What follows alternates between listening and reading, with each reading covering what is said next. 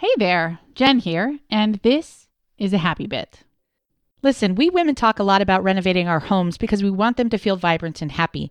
And if you want to really renovate your home and make a big splash, you should try getting new window treatments from Smith & Noble.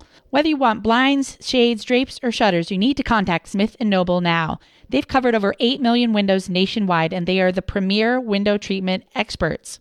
The entire team at Smith & Noble is committed to quality and making sure that you have the best experience. If you need advice, they have free design consultation in your home or by phone. Their experts will measure for free, no worry about making a mistake. Plus, they offer professional installation for a guaranteed perfect fit, or they'll make it right at no cost to you. If you want your home to feel more vibrant and happy, great news. Smith & Noble are giving my listeners this fantastic limited time offer to get you started. 25% off your Smith & Noble window treatments. But to get this deal, you must go to my special URL. For details on this great offer, go now to smithandnoble.com forward slash happy women. Remember that smithandnoble.com forward slash happy women. On our last episode, I spoke with Allie Casazza all about intentional simplicity. And I want to talk more about how that looks in my life with a husband and six kids. Now, my husband and I are very different in this area.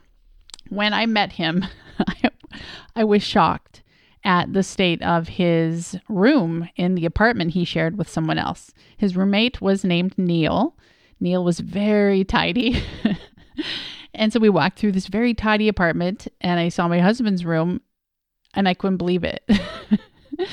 Just the silliest pieces of junk and clutter and old sharpened pencils that were too short to use and he probably wouldn't be very happy about me sharing this, but um if you're listening, honey, I still love you.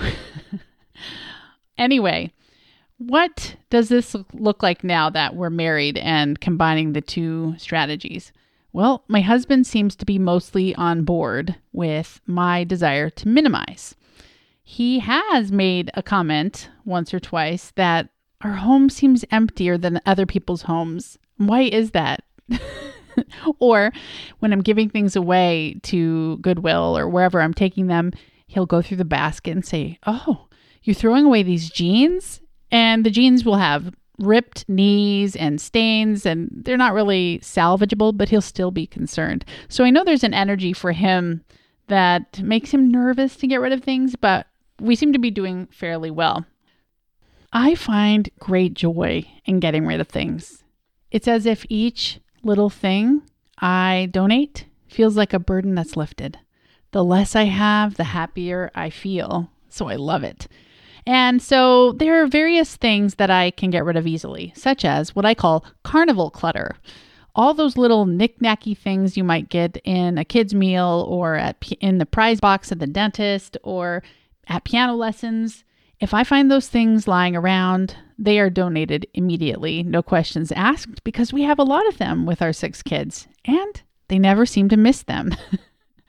now, that might seem mean, but it's part of my sanity saving tactics around here.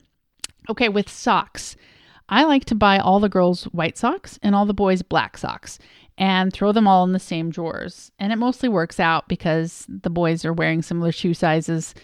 Um, the girls, not quite, but I will just throw them in drawers and they find what they need. With our towels, I don't want to buy paper towels. They go so fast with our kids. So, what we do is we keep cloth towels in a drawer, which I never ever fold. I just throw them in there, and we're constantly washing towels that are used to wipe tables and counters and whatever else.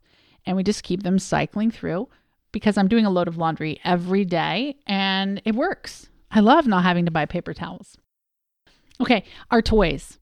We have one toy area in our basement. And yes, my youngest is four and a half now, which means we're having less and less need for toys, but I do not allow toys in the bedrooms if I can help it. If I see them there, I'll remind them to put them away. I learned in grad school that it's important to send your kids a message that bedrooms are for sleep and not for play. So we'll have them read in their bedrooms, maybe have some nice music, meditation music, guided meditations, relaxing things and leave the play to other areas. So it signals to their brain, hey, this is where we sleep. Mail and papers. We do well with it. My husband will bring it in and pile it for me. He'll check what might have his name on it. but I'm very much the mail pile doer. And what I do is some things I never even open and they get recycled. Um, whatever I need to open, I immediately deal with. It's either paid, um, added to the calendar, or whatever, put on my to do list, whatever needs to happen. And the same applies with papers coming home from school. So we've figured those systems out. But now I want to tell you what I'm working on, what I'm not good at clothing. Clothing. My mom loves to go consignment shopping and find deals on clothing for our kids. So, about twice a year, she'll bring giant totes of clothing to our house and give it all to our kids. So, we have way more than we need. And I've allowed that to come into our home because A, it made them happy. I didn't have to buy it. And B, I just want to allow my mom to have joy in the giving process. However, there are too many clothes in all of my kids' rooms. And what happens? They're almost always on the floor. And then what happens after that? I'm almost always nagging them to clean it up because I tend to value neatness and tidiness and minimalism. So when I see these piles of clothes everywhere, I feel my fight or flight uh, response come on and I want to fix it. Hey, girls, you forgot to put away your laundry. Put it away. Hang up your clothes. Nag, nag, nag. So I really like the idea from episode 115 with Allie Casazza of minimizing the clothing.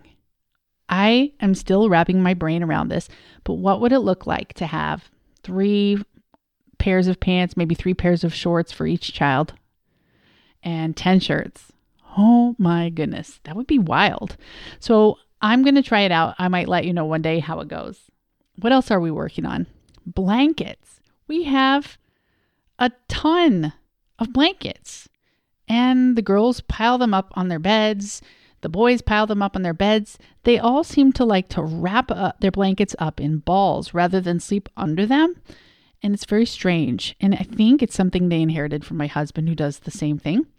But what's up with all the blankets?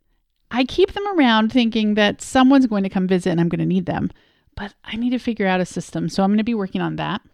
My attic space. I kept all my papers from college and grad school, but I've never looked at them. And that was like 14 years ago. Hello. It's time to do a recycling purge there. And then what am I not even going to think about doing? My husband's tool bench. Oh my gosh. I can't even tell you what that looks like.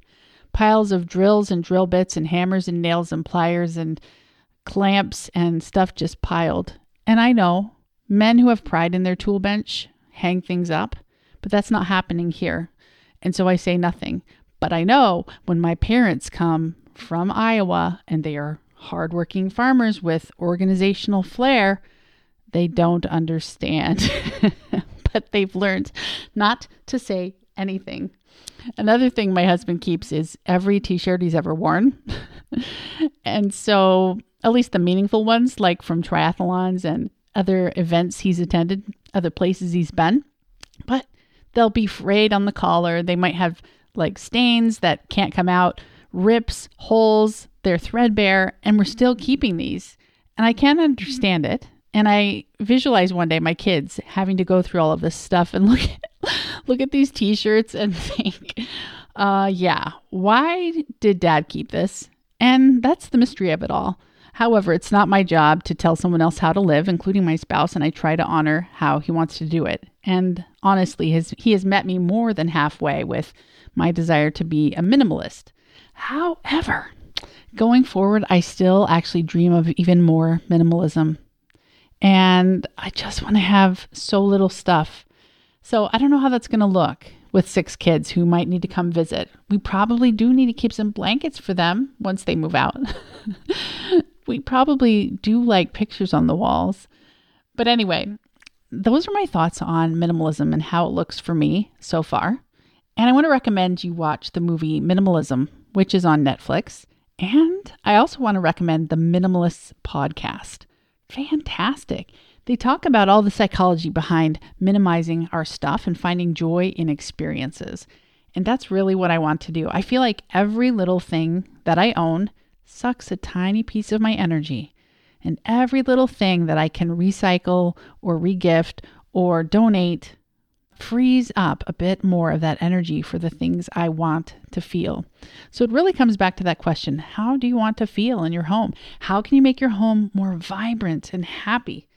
And for me, how can I make my home feel more like the way I feel when I'm in nature? That is the feeling I've got to get into my home. So, food for thought, and that is my happy bit for you today.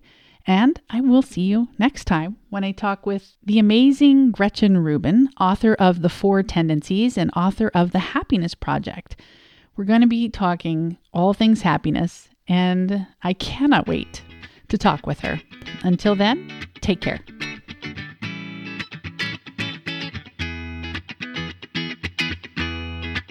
Thanks for listening to the Vibrant Happy Women podcast at www.jenriday.com.